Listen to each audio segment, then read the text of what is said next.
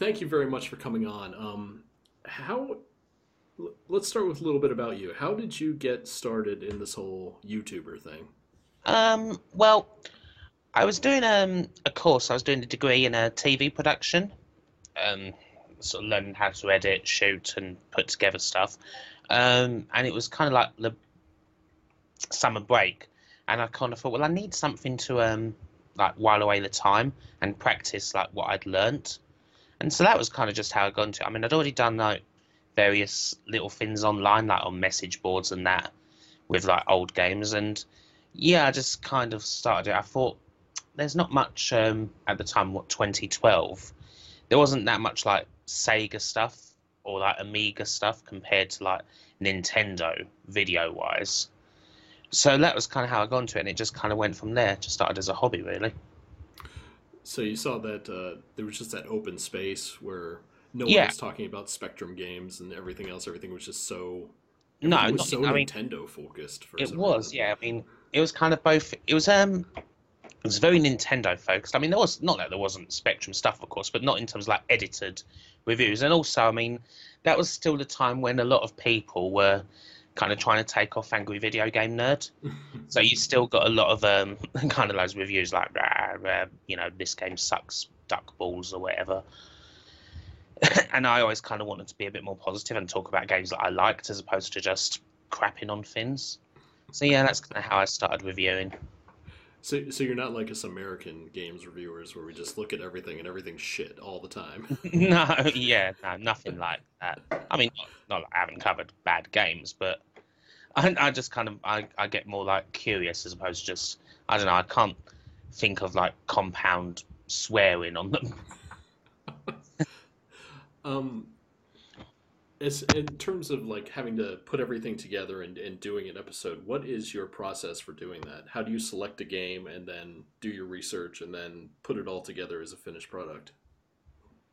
In terms of subjects, I mean, I do have um I have like few like documents around of like various ideas I've thought up, but they often tend to be like I put them all in a document and then never actually look at it again. So I kind of think of something on the fly or something gets requested. If it's like an interesting subject, I'll I'll try and have a look at like sources from the time. Like I try and look in old games magazines or newspapers or um, interviews with the people who were around. Like say if I'm doing like a games company documentary, I'd kind of have a look at all of that first and then try and write something. And um, depend. I mean, depending on the subject, depending on how much research is needed. I mean, it can take quite a long time, and sometimes we end up like really trying to search it, like actually trying to get in touch with like the people involved as well. Is it what they have to say. is it is it a bit tasking sometimes to get to get something done? It can be, yeah, especially depending. I mean, because sometimes, I mean, the way it is, I mean, there's sometimes there's this piece of footage like you numware, but um, it's not on like public video sharing sites. And as a YouTuber, you know, it's not like your company just have enough money to go like, to like say BBC and say, oh, there's this thing in your archives that's 30 years old. Can I have it, please? And just pay for it. So that can be a kind of taxing thing sometimes. Uh, the video game, uh, the gameplay that you do show, uh, do you do that via emulation or via the actual hardware? it's differed from time to time. I mean, emulation's easiest. Just, I mean, it's so much easier to capture that way. But I do have um, the facility for real capture. I mean, if I can do real capture, if that's the best way to do things, then that's what I like to do. But sometimes, you know, especially with certain games, I mean, I don't have them immediately all to hand. I mean, EverDrives are very useful in that regard. Like just having like a Mega Drive and SNES EverDrives makes it pretty easy to capture anything from there.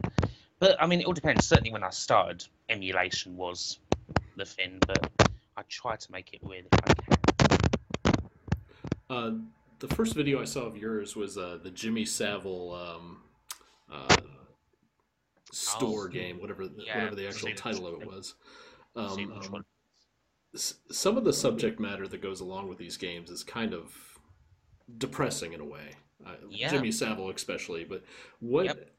what has been one of the the games that has been uh, the hardest hitting for you? That, that's that's kind of taken its toll on your soul, if you will.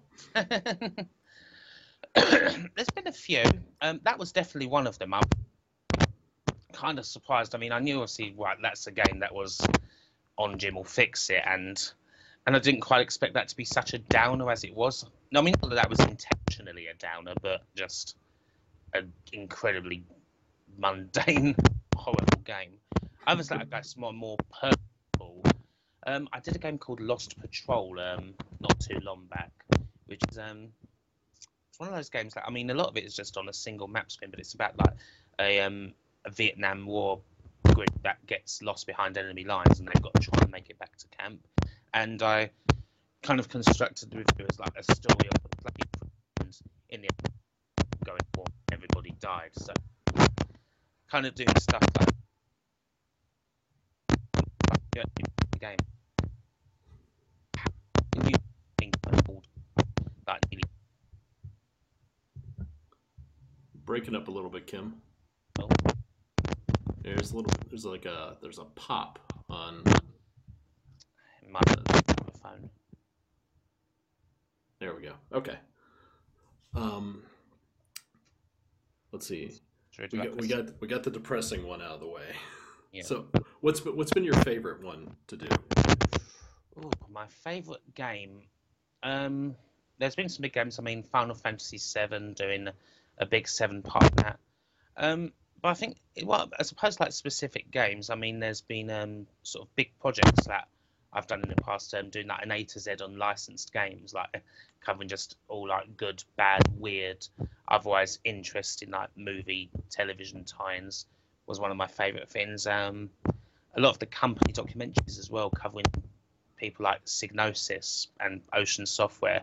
Because again, it wasn't stuff that when I started YouTube, it was really talked about that much. Actually, going into the sometimes quite colourful history of the people and the companies behind these games. So of all the tales of excess that there are from back those times. It's been one of my favourite things to cover. It seems like the only times I can actually find in-depth coverage is is by you and Dan and and Larry are the only ones that truly covered in detail. Um, I'm not I'm not sure if it's just if it's a thing here where we just don't the YouTubers on our side just don't have the time to make documentaries like that, or we just um, don't care yeah. for it, or what. I don't know what the. I think as time's gone on, there's been a few more that have cropped up, or, or um, people have kind of introduced that to stuff they do. Like I think LGR's done that sometimes with his Tech Tales series, um, plus UK tubers, guys like Nostalgia Nerd. Um, I mean, when I started, there wasn't really that many people at all doing that sort of thing. I think there was, I think Gaming Historian was around then, back when I started. But um, and I mean that wasn't what I intended. I just intended to like review games. It it was only a few years in that I really started doing like documentaries and going behind the scenes. I think it's kind of paved a way for a better part of YouTube. Um, the more the filmmaker part of YouTube that really needs to needed to evolve, and I think you you all were a part of that, which has yeah. has made has made watching YouTube a lot more enjoyable for me. Definitely. I mean, now YouTube's a lot more people who make, or at least it's a bit more geared towards people who make longer videos, mm-hmm. and um, and as well as services like Patreon as well coming up in the past few years. That's been quite helpful to people to, that sort of long form content It doesn't just have to be, you know, back in the day used to be everything has to be 10 minutes was the common advice, which just doesn't apply at all now. Uh, as, as far as how YouTube handles videos with copyrighted content, have you seen any any sort of uphill battle with with keeping your stuff monetized or anything like that? Well, certainly with some videos. I mean, one thing, one other thing I like to do, I like to do wrestling content. Um, and there's a video that I did um, about um, WCW and New Japan put on a show in North Korea, mm-hmm. which was the biggest wrestling supercard ever. I mean, not. I mean, the attendance wasn't legit really because they had to attend, but it was like 180,000 people or something attended every single day. But in trying to review that card, I found out, oh, actually, like the whole thing's just WWE just claimed it and claimed it and claimed it, and in the end, I I just had I virtually had to ruin the video to get it up, and it wasn't worth it. So yeah, sometimes with stuff like that, it's a pain in the ass, especially when you know you're not trying to steal the bloody document, the the video. You're just trying to talk about it. Have you found the uh, Have you found that magical balance of just the right amount of video to the right amount of original content to keep you in that out of that uh, weird gray area? Yeah, I try to find um that balance. I mean, it helps sometimes when opposed to movies or whatever. But if I ever, I, I mean, but sometimes if I use a clip from a movie, I know it's like how long it kind of needs to be or how short it needs to be in order to prevent that from screwing me over later on. I use like the half like film music and like Breaking up a little bit again. bloody microphone. I'm sorry. Not a problem. That's that's what editing's for. um, one of the one of the uh, things that I wanted to talk about is representation in video games, which seems to be the big the big thing that everyone talks about right now. It's uh, it it infests my inbox. It's it's everything anyone wants to talk about whenever I'm on a movie set. Um, what are what are your opinions on representation in video games? Do you feel that we're making strives to uh, to appease everyone, or is there so much more that has to be done to represent uh, all parts of society? Um, it's one of those issues that nowadays I used to feel a lot stronger. Kind of as I get older, I get less political. But um, I definitely think there's got to be some sort of kind of balance.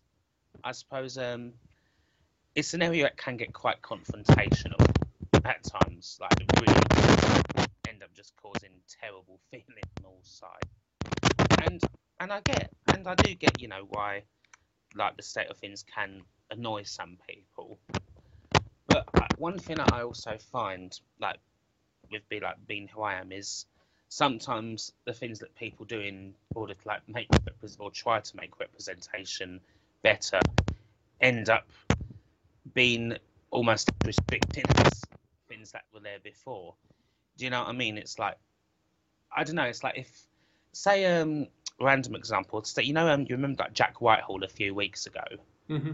Um, Disney got in trouble for casting him in a homosexual role, Yes. and it's like, well, that's all well and good, but you're kind of also saying by the way that they went about it that people like us we can only play queer roles. Like, Mhm. why can't we? Why couldn't we play a straight role? You, you know what I mean? Yeah, So if, you- if you want to kinda like pigeonhole, the most as Mhm. opposed to the best. If we try to pigeonhole people by exactly who they are in the real world, then uh, you're you're basically going to create a, a space where you can only say someone with this life experience can only play this person. Well, how many murderers, how many rapists, how many psychopaths are you going to find that work in Hollywood? Well, you'll probably find it quite a bit, but how many are you going to find that are, that are going to perfectly fit that role you've written, or do you have to rewrite an entire script just so you can? Because you already have this ideal actor that you need, so you have to rewrite the entire script just to perfectly resemble that person. So Mm. actors no longer become actors; they become biographers. It's true. I mean, there is a balance that needs to be struck. In the end, I think every film kind of has its own set of needs. Mhm. I mean, there are some. There are some times when you know you see something that's like the Scarlett Johansson thing from like a couple of months back, and I don't know. I mean, couple of years ago, I mean, again, it used to get me more annoyed. Now it's I kind of look at it as like I find it funny more than anything. it's just like Scarlett Johansson plays trans man, and it's just like. okay, but it's like cool. Um, right. I, I can see I can see the name I can see the name getting butts and seats, but I Yeah, ju- I just yeah. can't see her playing that role because I don't I haven't seen her in anything that I've taken her like totally seriously as a dramatic actress in. I don't think ever. it's been a while. She's done uh, of mostly action stuff lately. Yeah, I, I remember in Ghost World. That's, that's going back a while. that's I remember that's the first time I saw her too. Oh, those are really good. Yeah, it's one of those rare films that I think still holds hundred percent on Rotten Tomatoes. I love that film. Whatever happened to Thora Birch? Uh, That was an asshole, if I remember correctly. Like really possessive. the last time I saw her, she was in a direct to DVD movie I had to review back in 2007, where she played a mortician's assistant. Wow. And the only thing I can remember about that movie is she had to snap a dead guy's cock in half because he died with an erection. Lovely. That's all I remember of that movie. that was the last time I saw her in anything that Well, came across my. scene that's going to stick in your mind, isn't it? Sadly, they didn't show it. They they just kind of like show her hands just off screen snapping it. and have a nice little Foley effect. Yeah, it, yeah. It was like it was like a stalk of celery just getting split in half. Yeah. And that was that was the last of her I ever saw. yeah. It, it, it's hard for me to speak um, uh, speak well on representation because I'm just I'm just a, a, a straight white guy who happens to work in the entertainment industry. So I I hear a lot about it with, with other journalists I'm with seem to bring it up quite a bit, e- either intersectionality or feminism or representation. And it's just hard for me to have a dialogue with anyone because I don't have those experiences. No, of course. Um, I think it's. I mean, uh, it's it's what this one of those things. I, it's, it's one of the subjects like now I'm like, and I think I have to tread on eggshells a bit sometimes. mhm. Um, because I kind of think that, you know, everyone's like opinions, like well, not okay, not everyone's, but a lot more people perhaps than people think have certain validity. Like not everyone is a complete chud, Mhm. so to speak. That you know, like with a lot of people, I mean, I've always found like in the stuff that I do outside of YouTube in real life, you know, once you reach kind of a bit of an understanding, like some people may not be able to understand exactly like where you're coming from, but they know, they empathize, and it's all good. Mhm. Whereas it, it's not just like black and white. I mean, that's kind of what I've always found like in my personal relationships with people, and that kind of put me in good stead. I always found allowed made it made sure that I didn't have to give up everything Mhm. uh, when I did the old switcheroo. What, so, in your experiences, when you show people respect, do you find that they show you the equal amount of respect, at least to your Yeah. at least to your face? At least to my face, and what, what people say in, in private is no, is I don't care. um, I mean, if someone doesn't show me any respect whatsoever, and it's clear that that's not going to change, then fine. You know, I, I'm not going to let you affect my life anymore. But Mhm. you know, most people, you know, you you find something. Most people, I mean, it's. I mean, we live in an age kind of now where you know it is more. I mean, again, if it's not people don't, don't understand exactly, it's more accepting Mhm. and generally people are like, "Hey, it's all good with me." You know, they don't let it affect their lives to a degree. Yeah, I don't I don't see how like your decision or anyone else's decision if it doesn't affect me in any sort of negative way. Um, I I don't see what the issue is.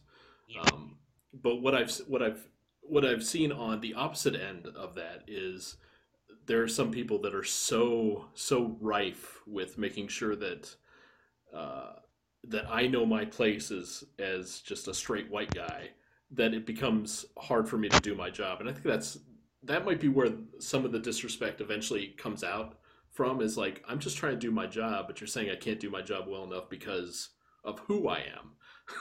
Mm. I mean, that, Again, I mean, I can only speak to my own experience. I mean, Mhm. there's obviously, I mean, I live in the UK. I mean, I can't speak to someone's experience in Africa or even in America, in that some in like the inner cities of America.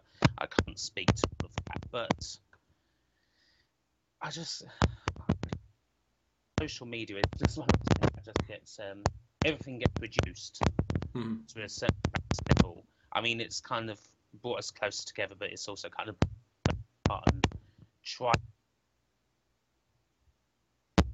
I find which it can be kind of frustrating to see sometimes. I mean, back when I was very, I mean, I used to be that kind of big like social justice warrior type thing, but in the end, I kind of realised it wasn't really helping my actual life so much. Mhm. Like actual like quality of my interactions with people was really hurting, and so I kind of felt things had to change for me, at least.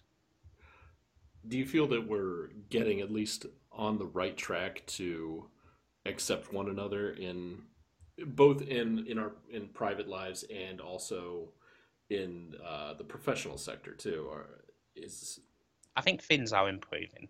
okay? I mean, I think- I think you, yeah. you, like the the sh- the social climate in Britain is, is somewhat different to the way it is in America. I, Oh I yeah, don't I don't I don't know if it's if it's better or worse, but I know it's it's definitely different. Hmm. in the big picture, I mean, for arguments and so forth that happen on Twitter and all that, I do think generally things are slowly improving just as you know the nature of these things go. I mean, if I look if I look back at how trans people were treated in media in life 20 years ago, even like it's way different to now. Like 20 years ago, trans people were little more than the butt of a joke, Mhm. like barely existed. Very much on like the utter fringe of society, and now 20 years have passed. I mean, things are not perfect, far from it. Like, Mhm. so especially not in certain other countries and what have you, but um, in places where we are, like the experiences that we can speak of, things have got better over the years. I, I think the more that we become accepting and we see we see the representation more and more, the more we become accepting of it. Because I can think back to when I was in high school in the '90s, the uh, the representation for gay people was so limited, Mm. and that made it easier for you to ostracize someone, even your friends. My friend Charlie was was still in the closet until our senior year, but we hounded him and made fun of him because we knew he was gay and he just didn't come out. But looking back, like we said some horrible things that I would never say now, but Yeah. that's because it was so easily accepted. Mm, Um, That's what it's like. I mean, especially like adolescents, like 20 Mhm. years. yeah, because there there's the outsider, and so it's easy to pick on the outsider. But now that's no longer the case. But I I didn't know anyone that was trans, so I don't even know how I would have approached that situation in a climate that was even more against uh, the trans population than it was against homosexuals in the in the '90s. It's I don't know how I probably would have said even worse things. I mean, I Um, mean, being the age I am, I can't imagine like transitioning in the school environment, Mhm. like late nineties, early two thousands. I can't imagine it. it would have been horrible. I mean, Mhm. sure, it's. I mean, now we live in an age where you know people are often able to do this thing younger and and it gets a lot better. But back in my day, I mean, it just wouldn't. It would not have gone well. Really wouldn't have. Yeah, I, I, I can only imagine how difficult that is to make that kind of life change when society looks at you in such a negative light. Yeah. I, I I couldn't imagine what that's like. That's that's absolutely just horrible to think of. And well, I don't I don't I I know like my actions back then were wrong, but I'm not going to uh, feel totally ashamed for acting the way I did. But I can recognize that that was just not what to do. And then raising my daughter Yeah. it's like you no matter what you have to be accepting of people I mean, I was horrible. I mean, I was. I was sure I was a little shit myself. There's I, I be. I mean, it's all it's these things you learn from, and I, and I look back at those days when, and I think about my interaction with some people. I think Jesus, you know, that could be better. But when you're like 15, 14, you know, you're far from a complete person at that time. So you know, you you make those mistakes, and Mhm. a lot of people learn from them. Some people don't. A lot of actually do. what was uh what was your support for uh, going through and transitioning what did you have there as your rock to help you through that Uh, friends mostly. I had Mhm. uh, built a kind of good support network around me, and sort of I grad kind of slowly but surely, um, I kind of introduced until I finally I had to just mention what you know it's time to do it, and and it was hard at first, like with like general people like acquaintances and that, you know, it was tough. There were tough times, um, which it's kind of like at first like you don't expect that there's going to be a thing. Oh, and, and then you know a certain reality does kick in. I mean, a few years down the road now, things are cool. It comes with that come kind of comes with experience. Mm. Certainly early on, you know, it can be because I mean, well, it's it's like going through a second puberty in many ways, so, and with a lot of that come with it because you know you're in a sense and, and again this sounds but in a sense you're kind of you kind of have to learn that how to fit into society all over again mm-hmm. you know what i mean in like a totally different way to what you perhaps like what you've been brought up with and you know that in the long term it's going to be better but it's tough to get there have you have you noticed uh, any different ways that society treats you uh, uh, before and after your transition? Uh, did you, you see any like kind of um, stereotypes that people would apply to you in in one instance that they don't now? Get stared at a lot more. I mean, you, you you are a pretty woman. Mm, thank you. Yeah, I mean, you, you, you get that happen. Um, I think yeah, things do change, but they they change for yourself as well. Like I'm a lot more confident of a person now mm-hmm. than I was when I was presenting as male. Like, and it shows. I mean, that like a lot of people know me, like commented on how that kind of changed over the years. Mm-hmm. Like, I'm not afraid to. Um, like, I used to be a very timid sort of person, which kind of um, isn't really the case anymore. um, so a lot of like your personality traits kind of switch up. So yeah, I mean, kind of the way that some can treat. I mean, I mean, sometimes you can tell if there's a bit of awkwardness, but most of the time, unless it's like outright hostility, mm-hmm. it's like mm, just let it slide. I mean, on online as well. I mean, obviously, you know, you get plenty of comments sometimes saying, you know, tranny list, whatever. Um, I've always kind of figured. I mean, I've always had to deal with shit online from, from that various things, and I just kind of feel like with trolls, it's like trolls will, no matter who you are, no matter where you come from, all that, they'll always find something mm-hmm. to pick at. So that's kind of how I deal with like trolling comments, like online hate, anything like that. So that if I do if I do it that way, then it doesn't affect me. Uh, what would be your advice for um, for the young younger generation that's uh, that's coming into their own and understanding who they who they want to be or who they need to be to uh, survive? What would be your advice to them? My advice would be um, for for trans people or like LGBT people. Hmm. Um, my advice would be try to get into a position. Your ultimate goal should be to get into a position where it's not like being trans or being LGBT is your whole identity. Like as people, we are so much more now. Of course, yeah, we're trans, we're queer, we're all of that, but we also have our interests. I mean, I never wanted to like make when I like became when you know it all happened. I didn't want to make my YouTube channel. I still wanted to do all the things that I did before. I didn't want to suddenly just turn into like a trans channel talking about nothing but trans issues. I mean, I've done a couple of videos and that, but not much more. Because in the end, you know, being trans is just is something. I mean, I kind of think I'm a person who happens to be trans. I don't. I mean, like my first thing is not like, oh, as a trans woman, as this, as a trans woman, that. It's kind of like, as a woman, this, as a woman, that. Judge you by your character, not by your. Uh, not by my whatever yeah, label or not, not by labels. Mm-hmm. Yeah, that's what I would say. Um, for for people that want to to find out more about you and uh, see your content and contribute, so you can continue to uh, do what you do without having to worry about algorithms and whatnot. Where uh, where can they find you? Um, well, my YouTube channel is um, Kim Justice. If you just search Kim Justice, I'll be there. I'm very active on Patreon, um, Patreon slash Kimball Justice.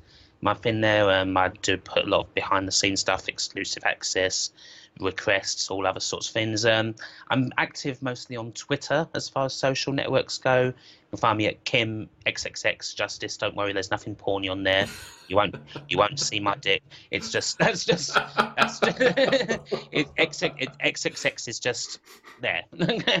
um, and uh, and yeah, and I do stream and I Twitch stream sometime. oh, yeah. I'm seeing enough dicks on Twitter lately, anyway.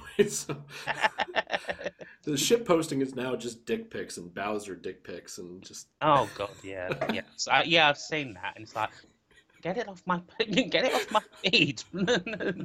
no. um, what are, what are the next projects that you have coming up? Uh, I've got a few things kind of. I'm trying to put together various big projects. Uh, my next kind of big games company documentary is going to be on Sensible Software, and I'm trying to get up to interview uh, Jon Hare at some point, who was like the big guy behind there. He's currently in Cologne doing Gamescom, so busy time for everyone in the gaming world. Um, aside from that, I don't know. I don't really keep much of a schedule. It's kind of like whatever comes to mind. I mean, I'm sitting here. It's Monday, and I'm kind of thinking that I've did, I put a video out today, and I'm still kind of thinking, what am I going to put out next Monday? I'm I'm quite unorganized like that. So yeah, it's it's all a bit of a mystery. And but I have um other like kind of major projects that I do work on. Um, currently doing um a series about my hometown, Southend, about like the old arcade scene and entertainment scene, like in like an old coastal town that's sort of known for those things. Trying to put an old computer back together, trying to get contacts. That I have all these little kind of things that come up and then down, and I, I just do different things all the time. can, I can never, I can never just say, oh yeah, I've got this, this, and this, and this. Some people can, and I and I feel them for being organised. That's just not me. you just prefer to fly by the seat of your pants. Yeah, that tends to work. I just luck into.